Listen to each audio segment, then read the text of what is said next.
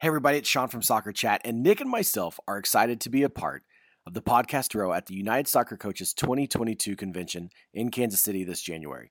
The convention is the ultimate event for soccer coaches and those who work in the game.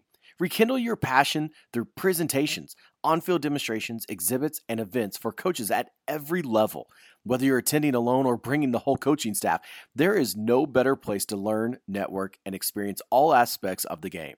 Register for the convention before the price increase on December 16th to secure the best rate. And as a listener of this podcast, Soccer Chat, use the promo code POD22 at checkout and save an additional $40. That's right, get a discount just by using POD22 at your promo code checkout. Your registration also includes all of the recorded sessions, so you won't miss a thing. Visit UnitedSoccerCoachesConvention.org today to register before December 16th, and don't forget to use that promo code POD22 at checkout to save. Nick and myself, we can't wait to be reunited with all of you in Kansas City.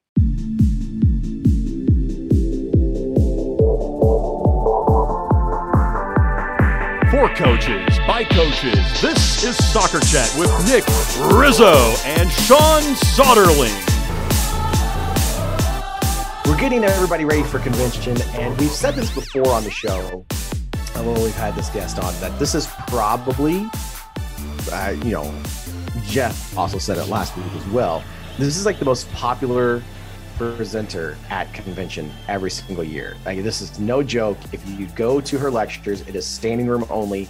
Even in like the door to get in is a standing room. Like you can't not you can't get in. So like if, if you're going to go to convention, this is not the lecture you want to miss. Like she is incredible so much that there's only one way to describe her. And that's Big D. Donna Fisher is in the house once again here on Soccer Chat. The band's back together. I'm back. Absolutely, absolutely. People probably remember our we were doing our our uh, dose of D episodes for a while. Uh, everybody's getting ready for convention. There's so much going on. We've got so much to talk about. And the thing that we love about having you on um, is just you know you've got so much. You, you wouldn't say wisdom and knowledge, so we'll say it for you.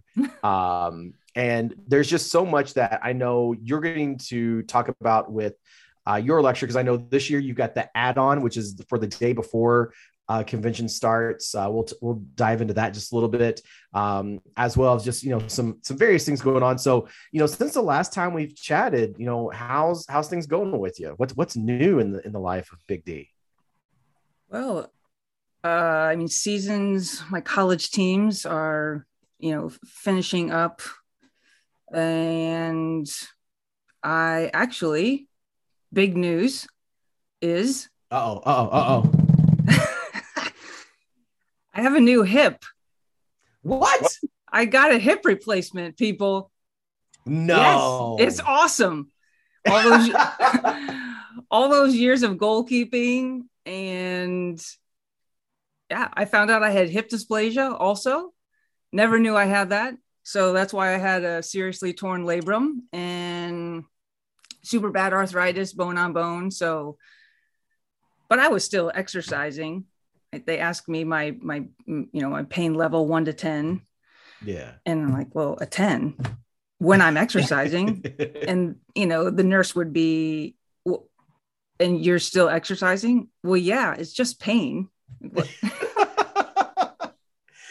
have you have you you probably haven't watched this. Do you watch uh, a lot of shows on Starz by chance? no Did you? I don't have Okay, so there's a show on there that anybody who looks up, it's totally up my alley. It's called Heels, and there was a character on there um, that they were asking about, like, oh, like what's hurting you, and he's like, it'd be a lot quicker if I told you what didn't hurt.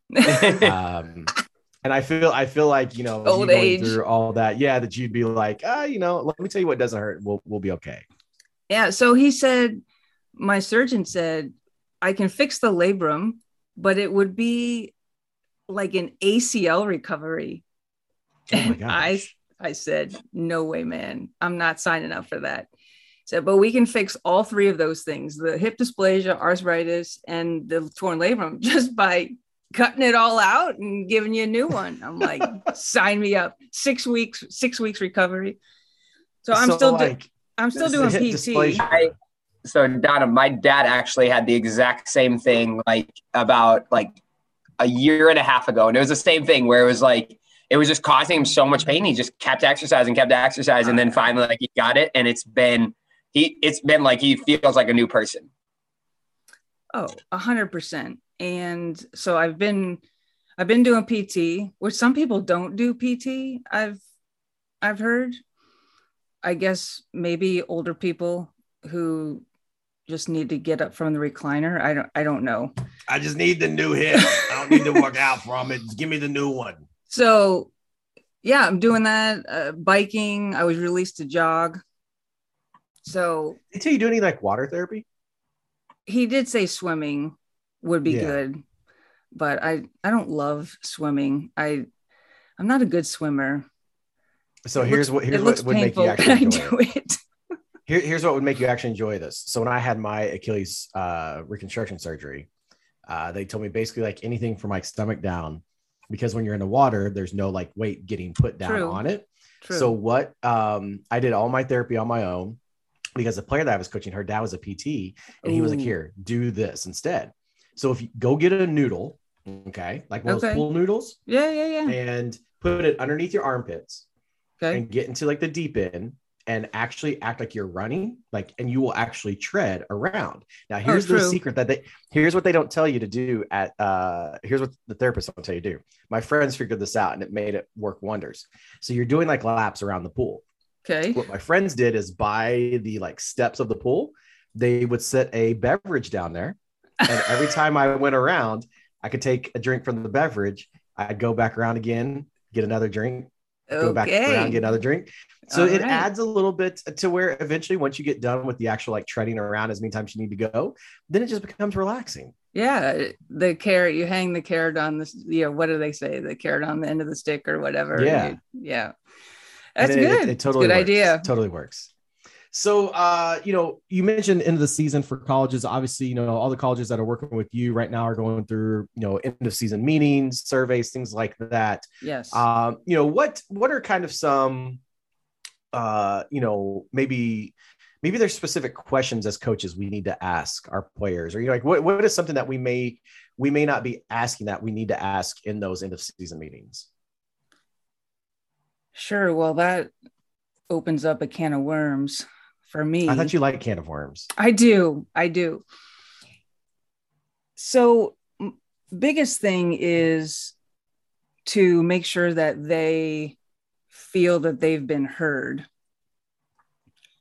So, you have to give them, ask questions that gives them space. So, how some of my teams we've sent out actually, we call them reflect, reflection, reflections and it's got some questions on it that they answer before they come into the individual meeting.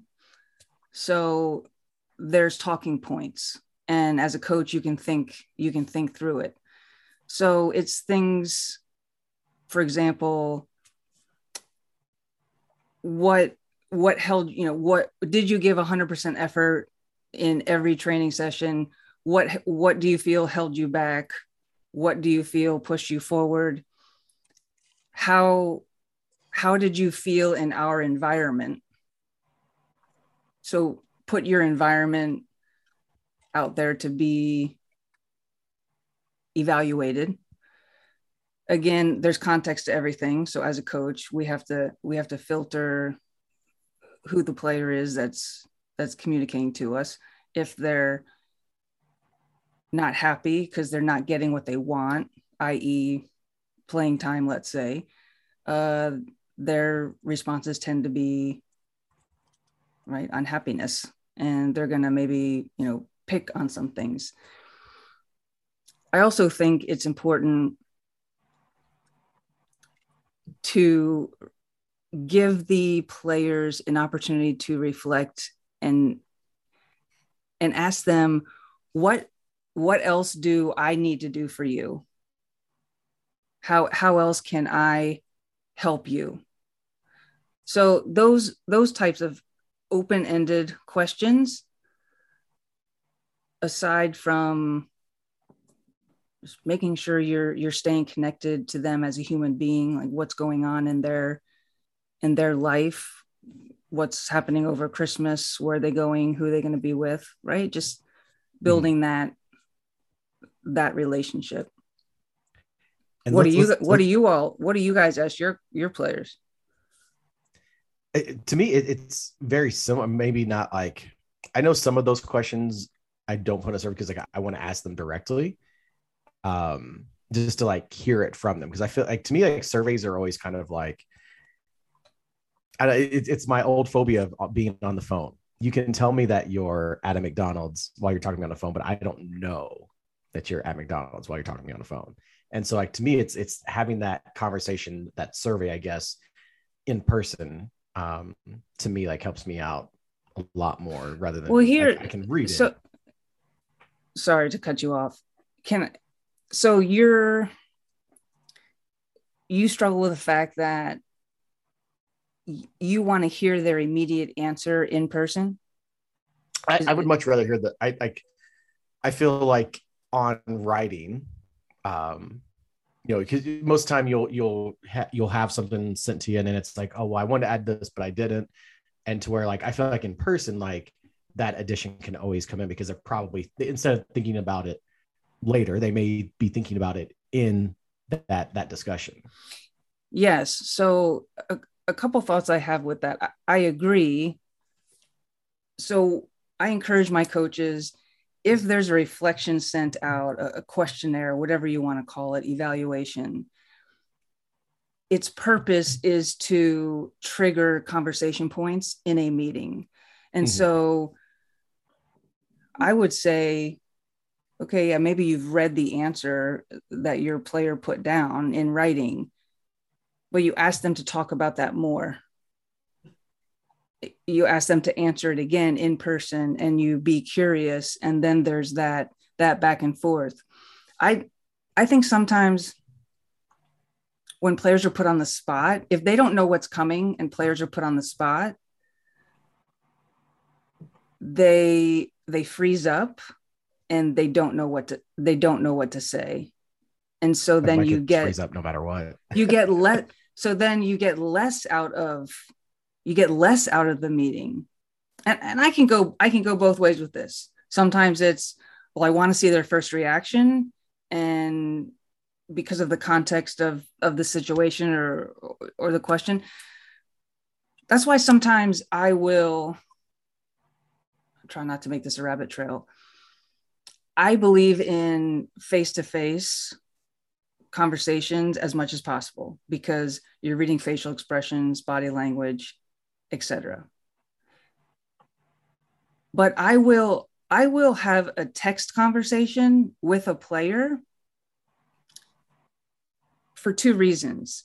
If I feel they need some time to think about my question and it's and it's not this odd silence and then and then they're going to shut down and not come up with anything so that would be the first reason the second reason is my answers that I tell them, I want them to have in writing and be able to go back to it. Mm-hmm. So, so I, I, go back and forth. The the written part like gives me rather than asking like your standard questions like that you would put on a survey, like rather than like re-asking it, I could, I feel like when they write something down, then that gives me a whole new realm of questions to ask in that in person. Like you said, like correct. That's why I going going yeah, yeah, into yeah. more detail um, of something that they ask, or maybe they brought something up that you know you you have uh, more you know that you want to know more about. Um, I think I, I kind of want to know more about is you, you've got this. Speaking of relationships, you've got this relationship with words right now, and you know, he sent sent us this list of words that that we want to discuss because it's it's about words and you yeah. said words exclamation point all capitals unfiltered totally impromptu uh, and because words can cause problems, and that's yes. very, very true. Ask my wife all about that. Words cause me problems all the time in our house, and it has well, and it's it has everything to do with these individual meetings. It's it's all w- words. Yeah, I want to yeah. I want to talk about definitions of words. well, let's let's let's start off with the first one you said because I have a feeling that I know the direction this one's going to go, and, and, I think that we may be on the same wavelength. Uh, but the first word is good. what do we need to know about the word good? Well, what do, what does good mean, people? Come on. Right. Yeah, I have I have no idea because what you may think is good is I think good is a very opinionated word. Exactly. And I think it's de- and I think its definition is opinionated because what is good to Nick may not be good to me. Exactly. So if I ask a player, how do you think you're doing? Good. Hmm. Right. Okay. Well, what what is that player's perspective of good? So is it good and it, it all has it, there's context to everything. It's it's all about that player's story too. So does good mean i'm okay coach because i'm not the worst player on the team? I'm meeting the standards. I'm kind of fit. Uh, you know so i'm i'm good. Or does good mean yeah i'm feeling i'm feeling good. I think I'm at the best, you know, best of my game. Well, I mean, that's that's a that's a wide range. And then the coach the coach's perspective, well, what when that player says good to me, I'm I'm basing the word good on how how I define it. That's not it. That's not an answer. And we have to stop. We have to stop allowing players to get away with that answer. Right. And we have to we have to have the communication skills to dig into that more. I mean we can't i mean don't get angry at your player for saying that.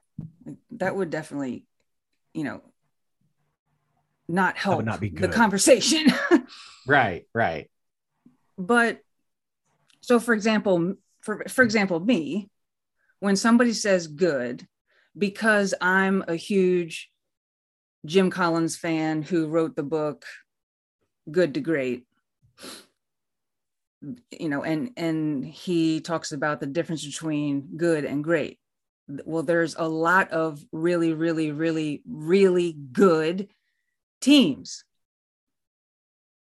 and that's the reason why there's not a lot of great teams organizations etc whatever whatever the list is. And so i think okay well if there's a lot of really really really really good teams then good is average. It that's the way i look at it. Big d. Right. And so when somebody says good to me it's a very it's a very average comment and it's vanilla how many flavors of ice cream are there at Baskin Robbins? I mean, 31. What, thir- 31. Yeah. 31. I, I feel, I feel ashamed that I, I said that as quickly as I did. I, I mean, I was right behind you, but you definitely, you definitely got me out. so one. with so many crazy, interesting flavors of ice cream, you're going to order vanilla? Really? So don't be don't be vanilla. Don't give me the and it's this automatic it's this automatic word that we say. And a lot of times look let's just take this into you know you're walking by your friends colleagues in the hallway. They ask you how you're doing. Good. Liar sometimes. You're lying. Right? Agreed. Yeah. And I get maybe they're not the person that you want to, you know, spill your guts to, but occasionally when people ask me, "How are you?" I look at them and and say, "Are you really asking because you want to know the answer or are you saying that because that's what we do immediately in interactions?" Right? So so good we ha- we have to we have to dig into that we have to unpack it I mean, wh- how, how do you how do you all define it? Nick, did you did you define it? Good. Uh, I have not yet. I mean, to be honest, like I, I, I feel like I'm probably guilty of like saying like "good job" all the time. I feel like if you come watch one of my sessions, like that's a phrase I use, like "well done" or "good job" all the time. I don't know if I use the word like "you're doing," "I'm doing good" or "you're doing good," like very often. To be honest, I, I just don't feel like it's a phrase I use a ton. Um, but if I were to find it, I would say like I don't know, just like average, like out like slightly above average. If you're good, like you're solid, like you're not you're not doing anything special, you're not doing anything poor, you're just kind of somewhere in the middle in limbo. Yeah, so I I didn't think about it that way as far as we use it as coaches to, to throw out the good jobs, right? And there's there's context to that for for every coach. We you have a definition for that. Do your players understand what that definition is? Like right? I, I, I, try mean, not to use that word personally. Like in I can have Nick talk like in a session because to me, like good, I guess in my definition is like the the minimum acceptable. Yeah, like minimum. Okay. Good. Right. so like what I try to do is because again, good can be defined by anybody, whatever, however they want it. I try to use words that like have a standard definition. So like instead of saying good job, I'll be like, hey, that's excellent. That's excellent. Keep doing that.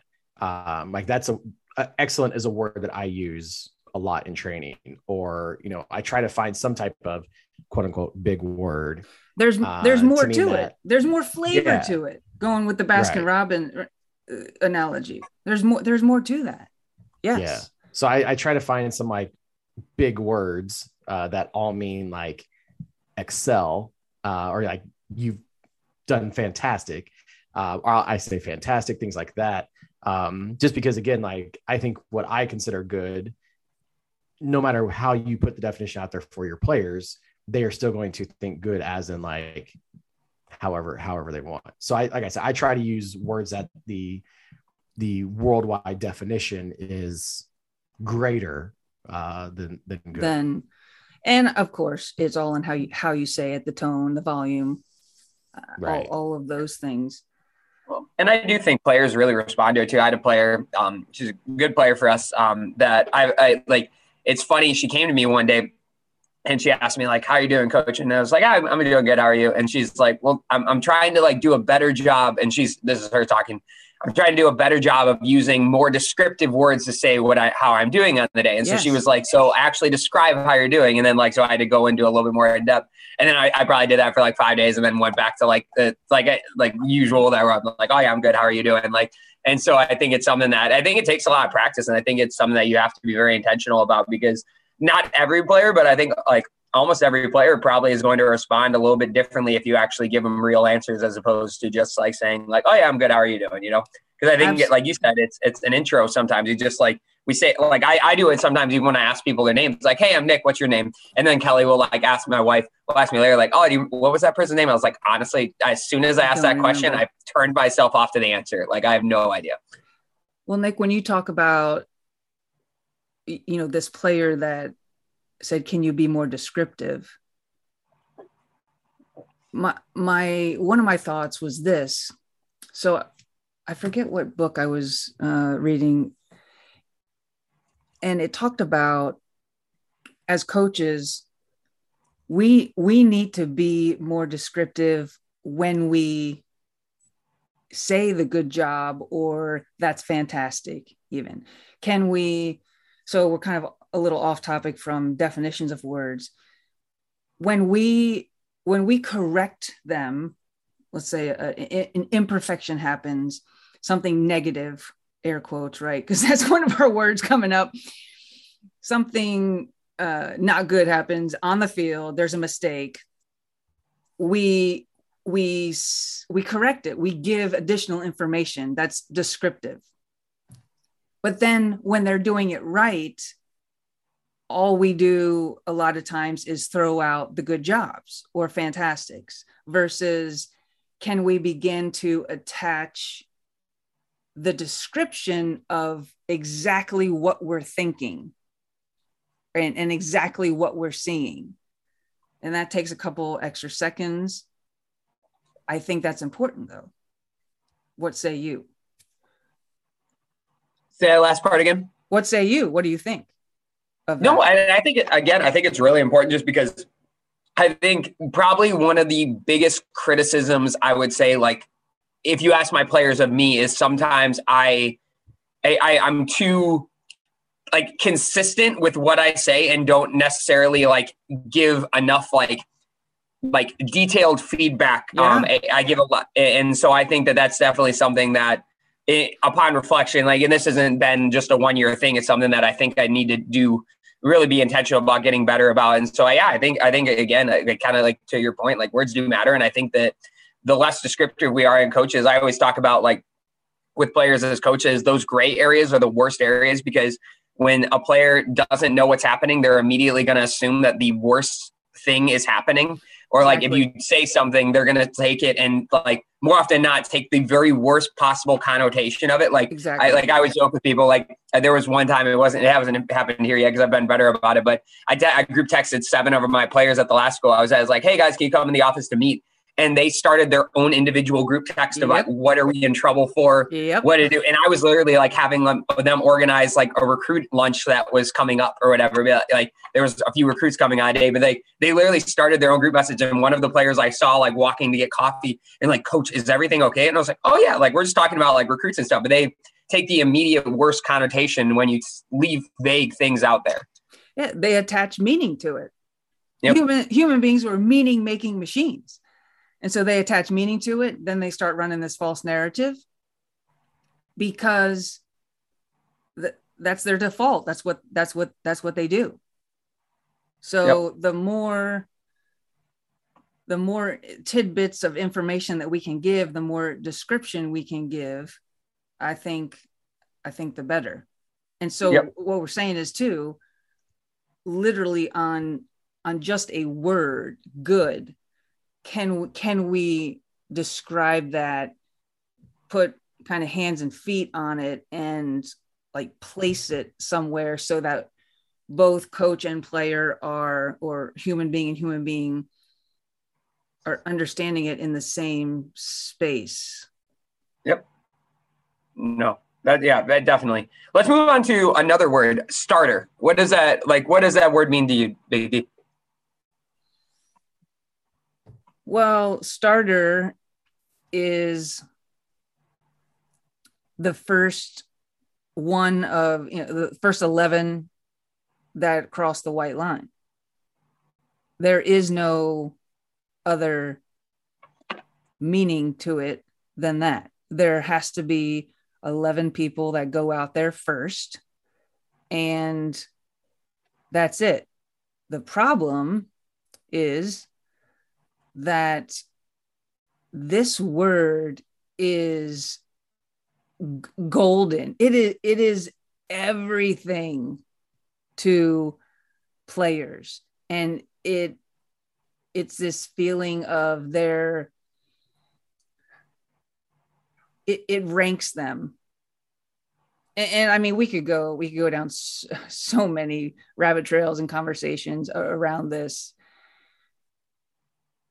this is this is this is a huge i am talking about this all the time with teams and players is when all they want to do is start they want to get minutes and that makes that that says that they are somebody that they are a great player. And it's sad.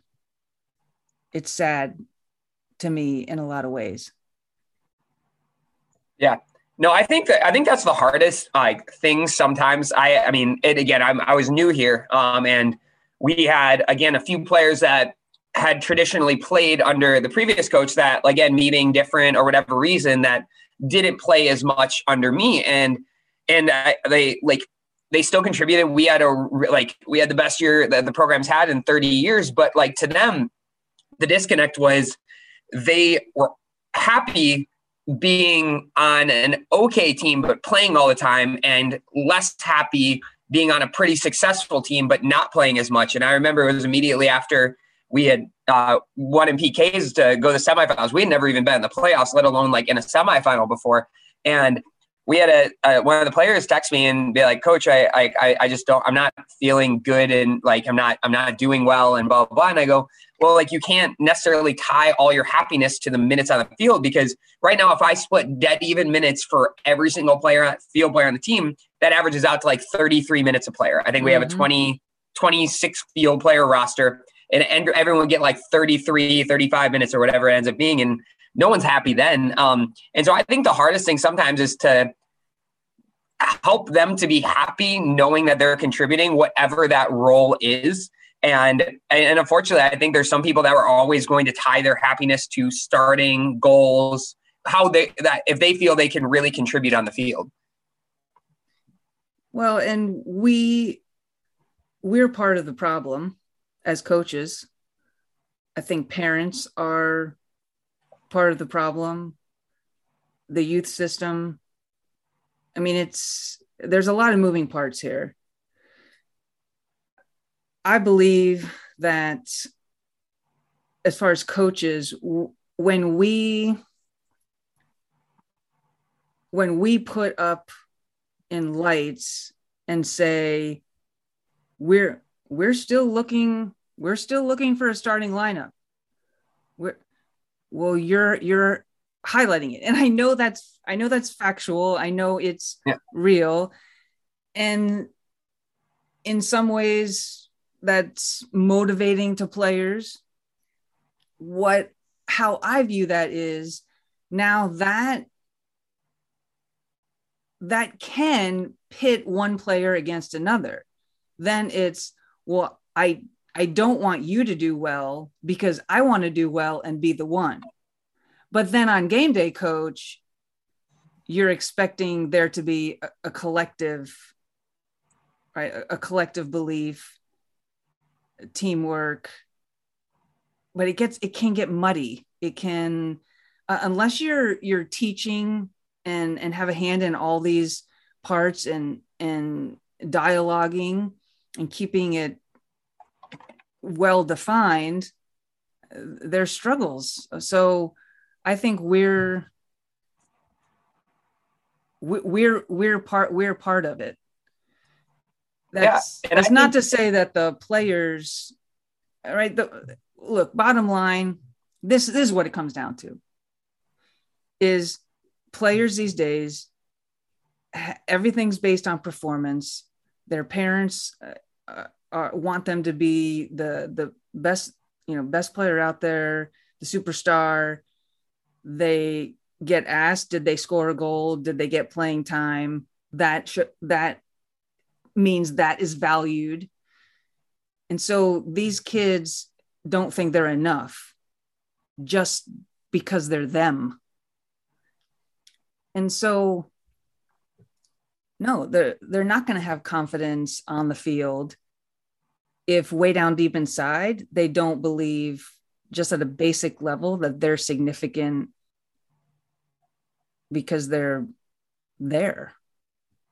Yeah no i, mean, I think it, I, it's it's it's hard because I and I think like a lot of people do a good job. I know Sean uses the term Becky. Uh, I think uh, Becky Burleigh was the one that like talks about game changers and game people changers being for the bench. Yeah, yeah, yep, and, and, stuff like that. I think it's it, I think it's important for them to understand that their role is important. Um, and I think it's hard sometimes because, like you said, I think that everyone everywhere else is telling them what's important, and they it's it's hard for them to actually see what's important sometimes. And I think that we showed our team a video as a TED talk um, from it was probably like five years ago, but it, it wanted to end up having Abby Wambach on it talking about like her experience, like kind of falling out, like falling towards the bench in the women's national team, and she talks about in her book Wolfpack and stuff. But just talking about like how you're not competing directly against your teammate, you're competing with your teammate to right. achieve a bigger goal. And I think that it's hard for them to see that sometimes because they they they like it's it's a zero sum game unfortunately sometimes one person goes off one person goes on and i think it's it makes it really really tough what would what advice would you give coaches that, that are trying to help those players out that don't necessarily contribute because I think that one again another criticism I bet if you ask my players is I I don't like hurting people's feelings. So sometimes I feel like I almost withhold like harsh things, like saying like, "Hey, you're probably not going to play," or "Hey, it might not happen this year," or "Hey, it might not happen ever." How would you work with coaches like myself, who again, like I, I, I holding back because I don't like hurting people, and I end up hurting them. I think a little bit more because then it might not be the whole truth that I'm giving them right from the beginning. Well, hurt hurting them is i mean this is about their performance not about them as a person correct? Yep. And yet it's obviously still going to be emotional potentially uncomfortable. They they want to they want us to be honest even though the honesty is it's scary um i think my my advice is this. First and i mean this could be a three four five hour conversation but sim- simple terms the way i think about it is first building the relationship. You you have to build the relationship with the person first. As a human being as a individual that is significant. And then that then they they believe you trust you. They know that you value them. That then allows you to say harder things. One phrase nick that i have said over and over and over again in my career is this our relationship goes deeper than this current circumstance our relationship goes deeper than this this one comment about your performance that that I need to share with you. This is going to be hard to hear. It, it sit with them in the moment, right? So instead of you being across the table and like giving them and telling them information, we have to sit in the moment with them empathize, have empathy, offer this feedback, and then help them process it, help them through it. A lot of times, because it's so uncomfortable, we drop this honesty and it, quote, quote unquote is hurtful it's uncomfortable for them and it's so uncomfortable for us as coaches that then we want to get out of the meeting so that we don't have to feel that way anymore. But then now this kid is attaching more meaning to it, running a false narrative versus can we keep that kid in the room for another two to three minutes? Allow them to be emotional if they want to. Maybe they're angry and notice that and then talk talk them through it. I mean this is it's all about it's all about people skills. And this is this is why i've picked the topic that i have for for the add-on at, at, at the convention is because building in order for us to be honest and to help people become their best, we have to meet them where they are. We have to be able to re- read them as an individual, read their emotions, uh, talk about the tough things, and sit sit in these moments. Be willing to sit in these moments because people people are the are your competitive advantage I mean, you win with people. People are your greatest asset. And so it's not, it's not, I mean, it is, but from my perspective, tactics, strategy, I love that. And I know you love it. And, and, and as coaches, we all love it.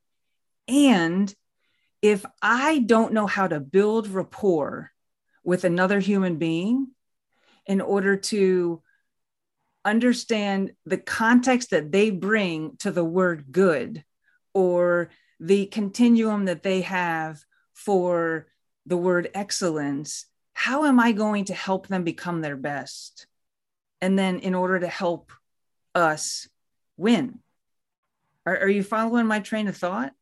Yeah for sure so again this this is so this it's it's a huge topic. And that's that's why when i when i emailed sean i said like it's words words. We, we got to talk about words because it it it hits every piece of this web.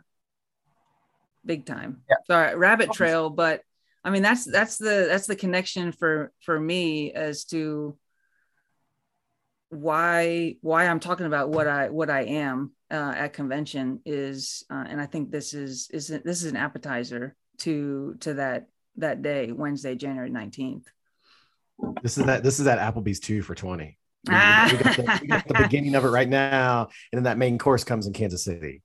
Well this is this is what i want to dig into because we're not we're not digging into this part of coaching the people the people side the soft skills right that that they say in the corporate world maybe. And and it's everything.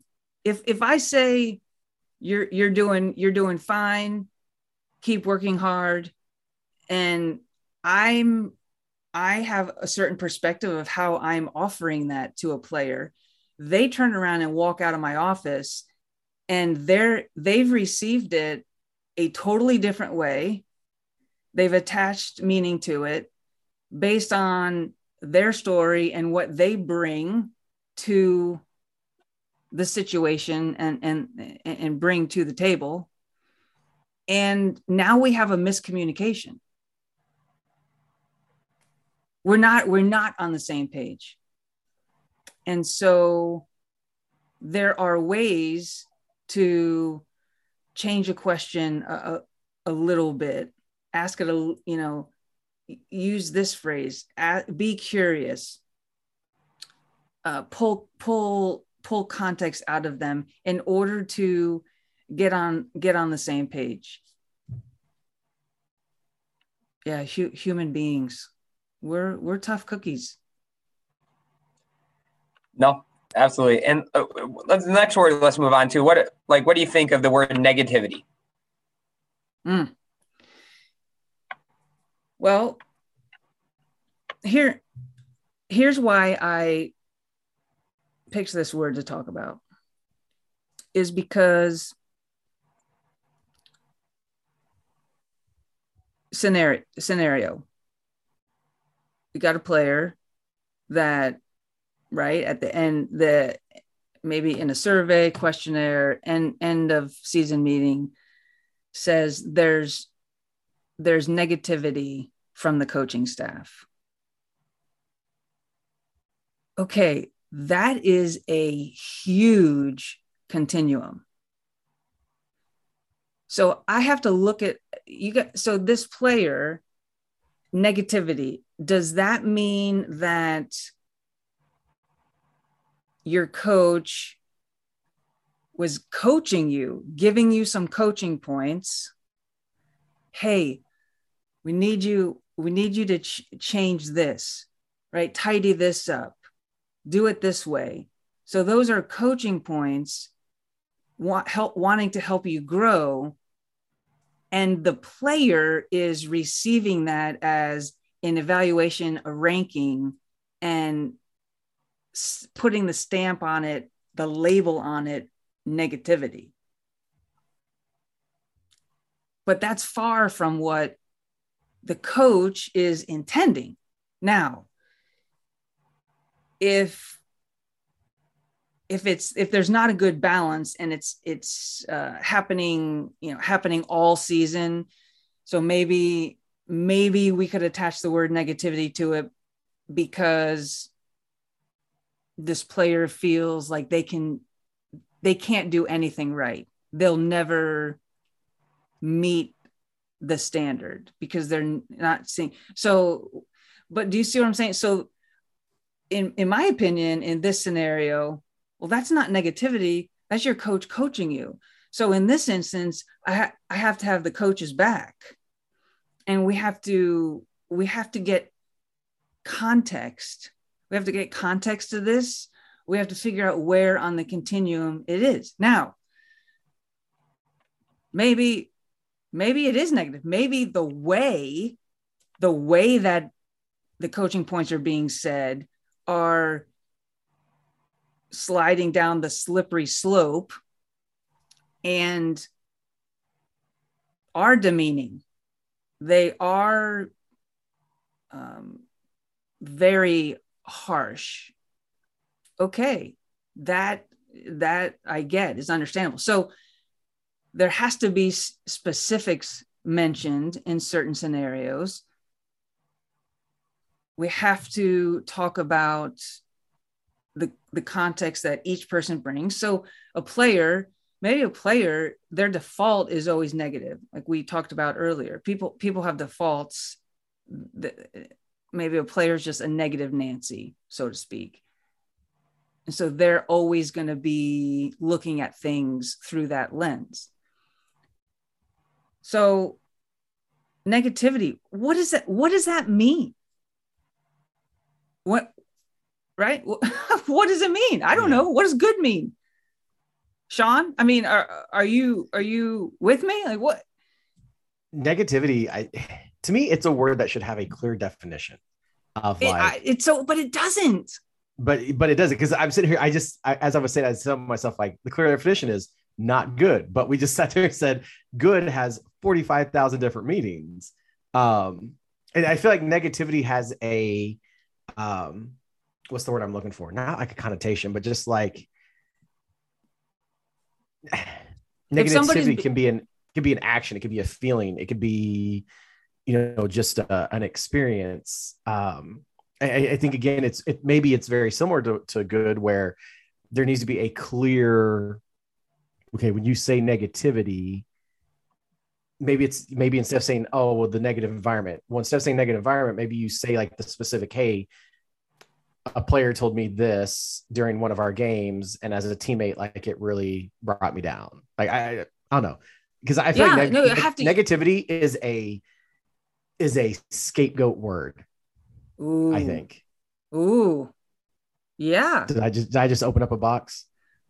I I mean, I agree. I agree because it's that is the scary part. Uh, yeah, you just opened up a whole nother. That that is the scary part, and I think that you is can find Big that... D and myself in Kansas City at a bar discussing uh, at some point. Listen, because this is this is the challenge in coaching, and the scary part in coaching is we're trying to coach these kids, players. We're trying to we're trying to make things a little uncomfortable because in discomfort there's growth we're trying to help them become tougher. And so there are going to be moments we communicate and it it could come across as negative. It could feel that way. And and now i and now in today's climate in our industry, I think sometimes as coaches, we're tiptoeing through the tulips. It's like, wow, can we give a coaching point? We're, we second guess ourselves. And that's not, that's not good for us either. Or you feel like you're walking on eggshells because like, no matter what you say, it's like it's going to be turned into like whatever you have. Yeah. You know, like Nick's saying he's got 26 field players Nick can can say some type of coaching point, but that message is going to be taken probably 12 different ways. Yeah, and then what I'm afraid of is coaches throw up their hands and are are are saying it's not it's not worth it anymore. I, I am I'm getting out. I'm getting out of I'm getting out of coaching. I, and I I don't want to lose I don't want to lose great coaches because we're getting frustrated because our our hands are tied. So we I don't we got we got th- we got things to talk about. We got a lot of things to talk about in our industry and we need to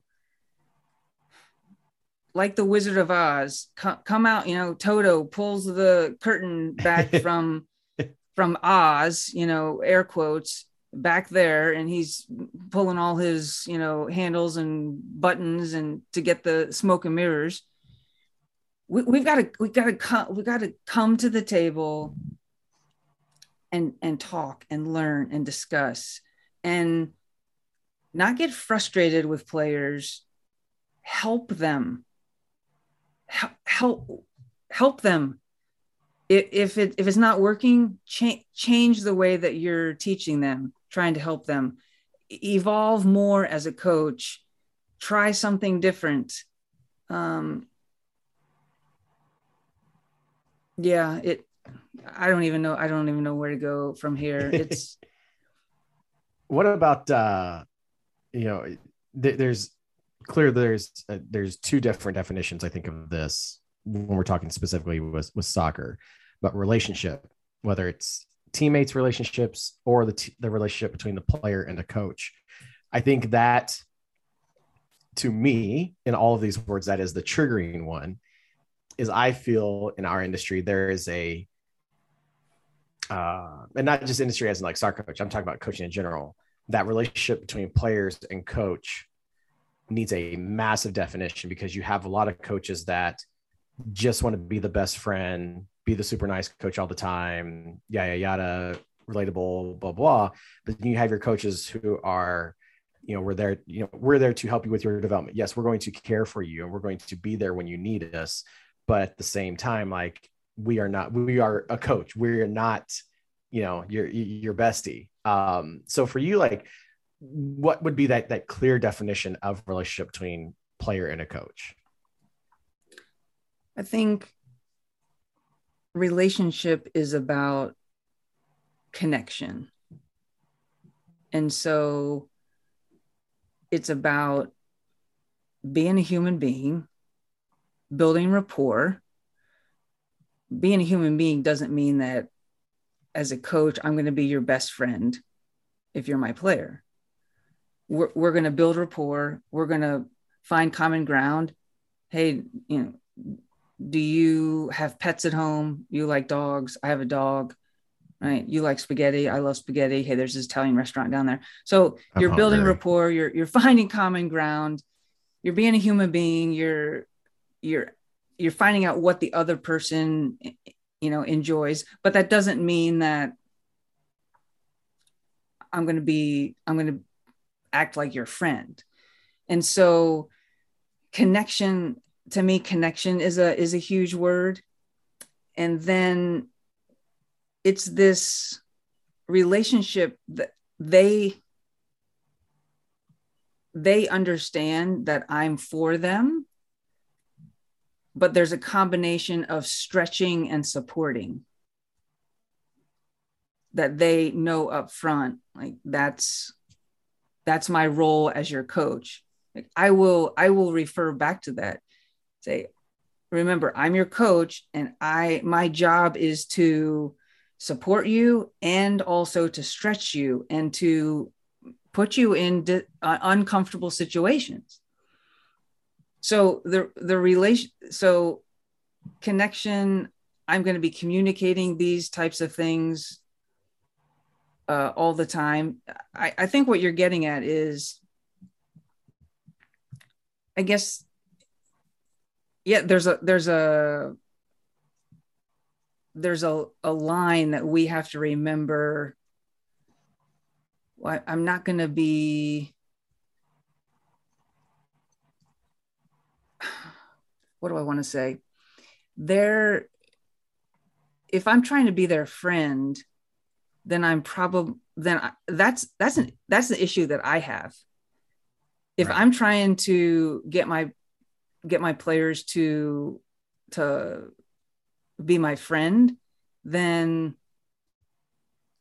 I, I need to do I have insecurities, right? Are there insecurities that I'm needing them to like me? Um, I mean, I I, I guess I don't want to muddy the waters because it is important for you to get buy-in. I always say you have to get buy-in to who you are as a person from your players before you get buy-in, you know, asking them to do something, work hard, make this run, et cetera, et cetera.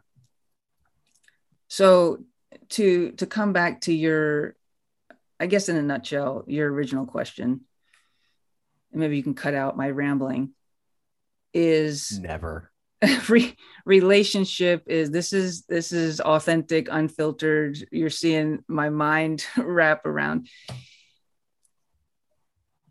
Relation relationship is is connection bottom line. And it's it's two people. So it's i'm going to i'm going to expect the player to bring information to the individual meeting be descriptive teach them how to how to build rapport with me. It's about growth. It's about i'm moving i'm helping move this mentor them move them from one stage of their life to another. And so that life happens in relationship between human beings. True? For sure. I mean life happens through relationship. I can't do it. I can't do it on my own. I need other people around me. And so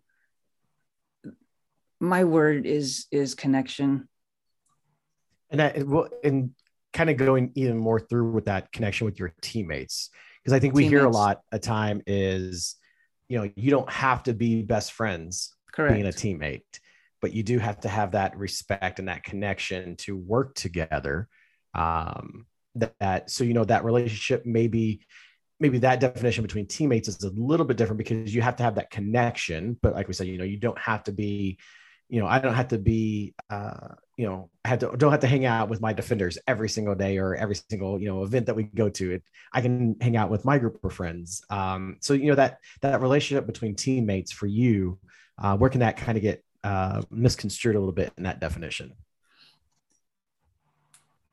Yeah i mean it's i agree with everything you just said. And encouraging encouraging players for example they think they might they think they might be connecting with their teammates but they're really not. Or they say yeah we we all have good relationships but when they walk into a, a team meeting who are they sitting next to?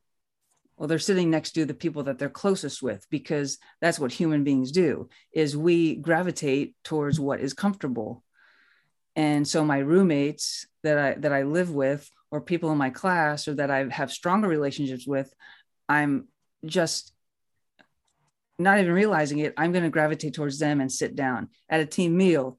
That that's going to also happen. So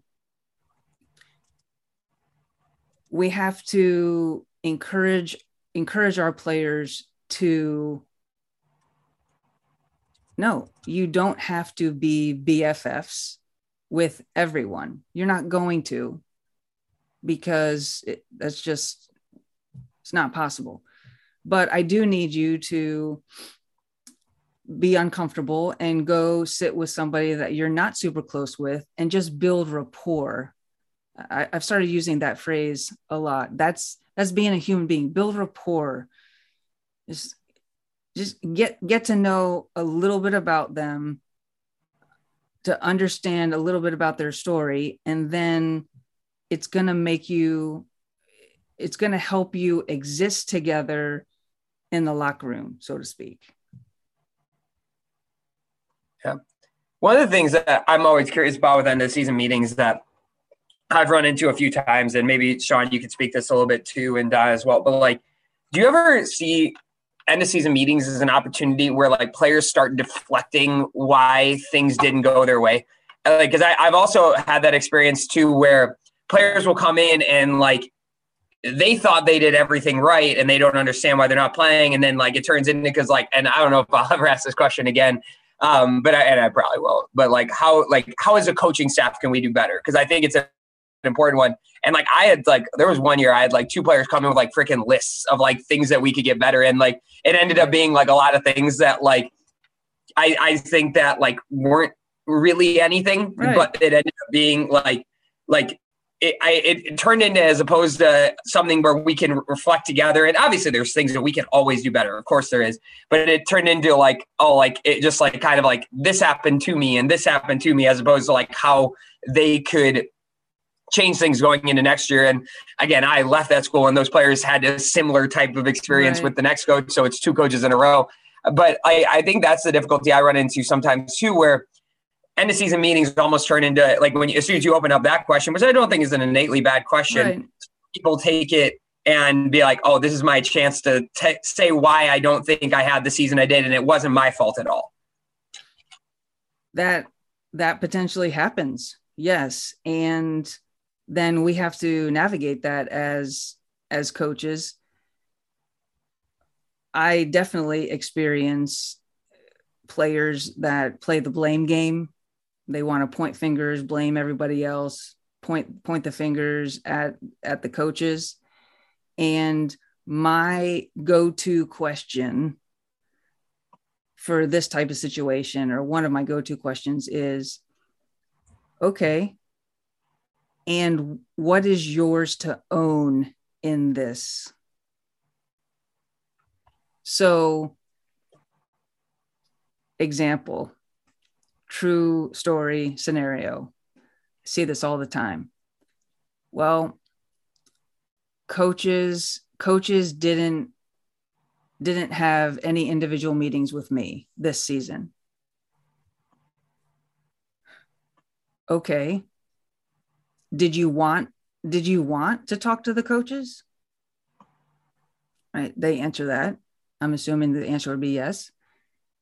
Okay, next question is and did you schedule did you schedule a meeting with the coaches? What the answer is going to be no. Right? They didn't. So it's so that's basically asking the question what is yours to own this well did you did you schedule it? Did you what could you have done to help yourself lead leading yourself better? A lot of times players will talk about well you didn't plan you know you didn't plan enough team bonding. There wasn't enough team bonding. Oh what ideas what ideas did do you have for that?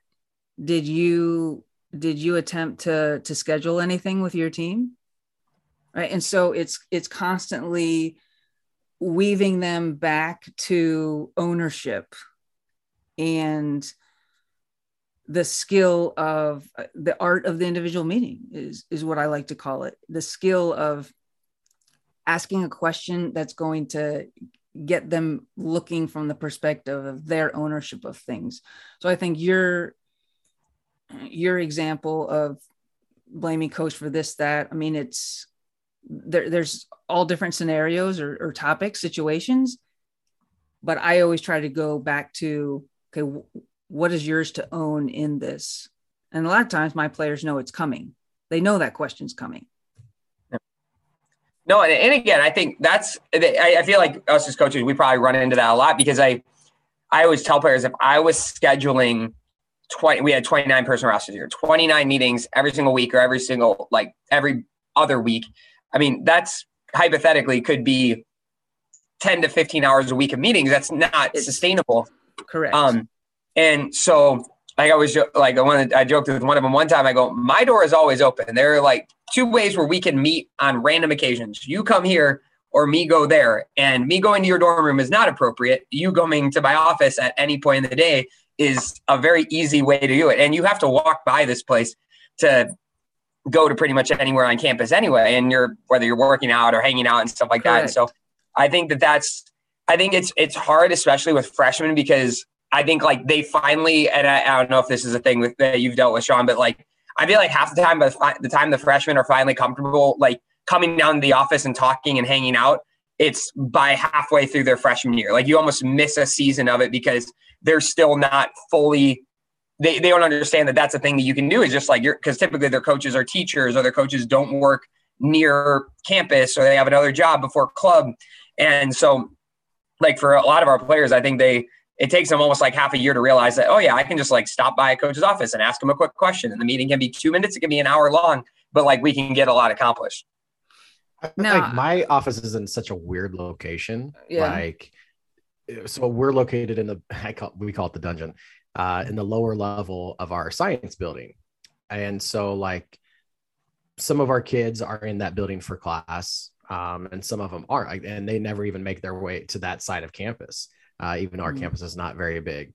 Uh, so like you know for that we've we've I believe our our offices are moving because I'm the same way as Nick. Like it's an open door policy. Anytime you need to talk, that door is always open um, for you to come in or shoot me a text. Hey, I'm going to stop by. That's fine.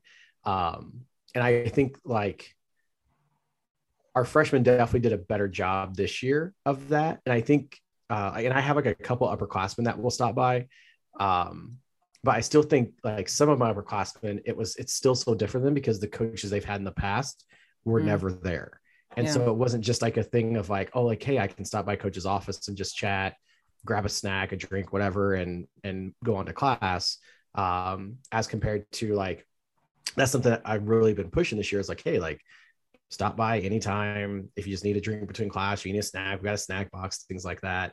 Um, and I I definitely think our younger kids do that significantly more um, than the upperclassmen. But like I said, I have two upperclassmen that their physics class has like a 20 minute break in between its two sessions. And so they'll come oh, down to my office and hang, hang out. out. during that, during that yeah. break to, uh, uh, release the stress from that class. Uh, so I, that's something to where I, I really want to kind of ask before we, um, kind of conclude because you, you mentioned the thing about the the ownership of the team bonding thing and that's something that I know I've experienced is consistently being told, well, you should do this, you should do that, or, or we should have done this, we should have done mm. And it was something that could have been player driven. Mm-hmm. Um, and and I, I wonder like how many other coaches struggle with that because I think it's I, I don't know if it's a, a generational thing. This isn't a get off my lawn or anything type thing, but like if you like if you think of something like I've, I've told our players before like i've had some reach out like hey like, do you mind if we do this no not at all it sounds great like yeah just set it up and let's do it um but it's almost like this whole like you set it up because you're the coach like this is yeah know, things like that like when it's it's well you know yes we may be the coaches but you're still a part of this program you can set that up as well and let everybody know and then we'll all be there so like right. is, is that something you, like you think like a lot of coaches deal with currently? Yeah, like it's, I, yes. I feel like it's a bigger yes. thing now than it was oh, probably 10 years ago. Listen, it, it's a resounding yes. This is this is what happens is in you know postseason these things come out. We should have we should have done more team bonding. It's directed at the coaching staff should have scheduled it. But listen, truth be told, in season, if if coaches plan something what happens? Uh, I don't have time. Right. I can't be there. I've got this. Oh gosh. There's they don't they don't want to do it. So it's it's t- it's tough. I mean, I got to have coaches back on this. It is it's tough because that is that that's the response sometimes. And and I'll be I'll be honest with leaders on on teams. Say, look, this is this is what typically happens. You say you want more team bonding at the end of the season. We should have done this, but nobody comes. So how? So I I want them to try to help solve it. Do we do you know multiple things and it's if you if you can make it right it's not it's not required um, is there a, suggest, a suggestion box? Because look, some some players might have an idea, but they're afraid to bring it up. Maybe even afraid to bring it up to their peers, right? Their teammates, captains, or the coaches because they're afraid of rejection. They're afraid that they're going to get told, no, that's a dumb idea we don't want to do that and again that's a that's a whole nother hour long conversation about why is that kid afraid to be judged basically or to be rejected. Like that's there's context there. There's there's a backstory there potentially in, in that player or about the environment that's been created. So uh i found that maybe a suggestion box um with some parameters uh, can can help in, in that situation. Everything for me a lot is, is leader driven. So I try to I try to get things done through my leadership group, cast the vision for wise, and uh, have them planning things. And maybe it's by class, maybe it's by position. I've had a team do position dinners once a week. Right. So there's you can get creative in getting the connection to happen by combining it with something that they already do. They have to eat dinner. So is it all the forwards get together and they they plan a dinner together and, and w- one house cooks, right? Or it's the freshmen, you know, by classes, et cetera, et cetera. Does that does that answer that question? Yeah, you have some and insight because I because I, I, feel like that's something that like I said I feel like I've I've noticed that significantly more in just the last few years than before to where it's like you know I, I think giving players the ability to create those events and and you know these ideas that they may have of you know that's why I, I kind of enjoy you know lately some of my players like I said have been texting like hey coach like do you think this is something we could do? I'll set it up. Yeah absolutely. Set it up yeah. and just give everybody details and you know, we'll meet up and, you know, what do I need to bring? Things like that. Um, and then we kind of want to do some some tease for your add-on because we want to make sure to, to kind of close on with the add-on. Mm. Also, um, I just wanted to apologize really quick before we go to that. I'm sorry I smiled when you said suggestion box. Have you seen Ted Lasso yet, Don? Donna? Oh yeah, I love love Ted Lasso. It was the one part where they're like doing the suggestion box. I think it was episode one where it's like wanker, piss off wanker. I hope you choke on a Big Mac. And then like he, like Beard goes, I think it was something along the lines of oh, good things these are anonymous. And, and, Ted goes, no, Roy signed that one. And I don't know why. That. yeah, yeah, yeah, yeah, yeah. Yeah. No, that's fine. That's why, like, when you said suggestion box, I was just like thinking of like all the info. I was like, no, no Roy, Roy signed that one. It, it didn't bother me. we, uh, you, you do have three more words I think you're going to talk about at your add on, and that's stress, effort, and success. And maybe we do kind of a challenge of, of coaches who are listening to this right now maybe send Big D what your definition is of stress, effort, and success, and how you how you define those words. Um, you know, it's, it's as I said as we wrap up here, the the add on is Wednesday uh, at convention in Kansas City. Uh, you know, kind of uh, talk, talk them into the room because it's going to be standing room only for sure. And so we're gonna we're gonna do a deep dive into interactions and your individual meetings and how can those become more efficient? And and ultimately it's it's for everybody. It's for coaches it's for managers general managers executives marketing directors. I mean you name it because we're all i mean this is this is going to help you in in your your marriage and your your relationships with your colleagues I mean, it, it is about people and how how we interact and can can have better connections. For sure. Now, what time is that on Wednesday? Wednesday we start at nine. There'll, there'll be four four teaching sessions. We start at nine and end at four thirty. Oh, um, perfect time. But it's going to be. I mean, listen, Sean, you know me is not going to be sit there and listen to a lecture. I mean, for sure, for sure. This is big D we're talking. So Hell I pri- yeah. it's going to be an experience. It's going to be sure. an experience. Well, I, I, think too, like, you know, every, every year that we have Jeff Van Dusen on the show, he was just on last week. Uh, you know, we always ask about like, what is the can't miss sessions that people need to go to? And every single year, Jeff has said, you have to go to big D session. Oh yeah, nice. Absolute every single year. Um, awesome. And you know, since soccer chat going into Chicago, you know, that's something that we've been able to see. And like I said, I, I will never forget uh, in Baltimore when we were filming our uh, people on the street questions things and we stopped by your lecture like right at the end. Like I'm not joking when I say it was standing room only. And even in the doorway to get into the room, people were standing in the doorway.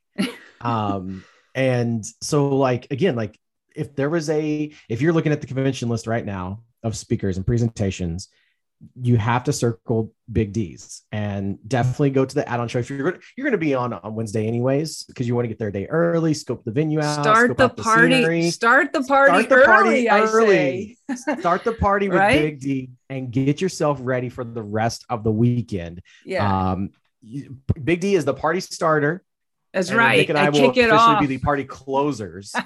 um, but uh, you know, again, we, we, we can't say enough. Like every time we have Jeff on, other people we talk to that are presenters that we say, hey, you know, what's one that people cannot miss? It's constantly Big D, Big D, Big D. Uh, maybe this year, Big D gets some like Big D t-shirts and, and hawks them uh, oh, at the oh, merch table uh, at the end of her so lecture. There's something coming. There's something ah! coming. I love it. I love it. Well, Donna, if people want to uh, reach out to you maybe before convention, uh, how can they do so on on social media? Yeah, Twitter at Donna Fister, uh, same Instagram, and can also email me uh, info at donnafister.com. Uh, visit my visit my website. There's a link there to the the add-on that has uh, information uh, in more detail about the sessions. There's a video that I recorded that'll kind of give you an appetizer to my personality and the experience. So click on that for sure. Experience. I would def- instead of labeling it a lecture, I would definitely label it an experience because that's what you're going to get on Wednesday, starting at nine o'clock in Kansas City uh, at the United Soccer Coaches Convention.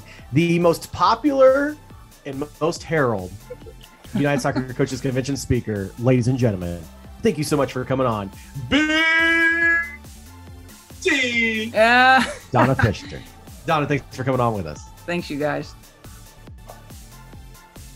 Check this out. I got my players brought me a coffee.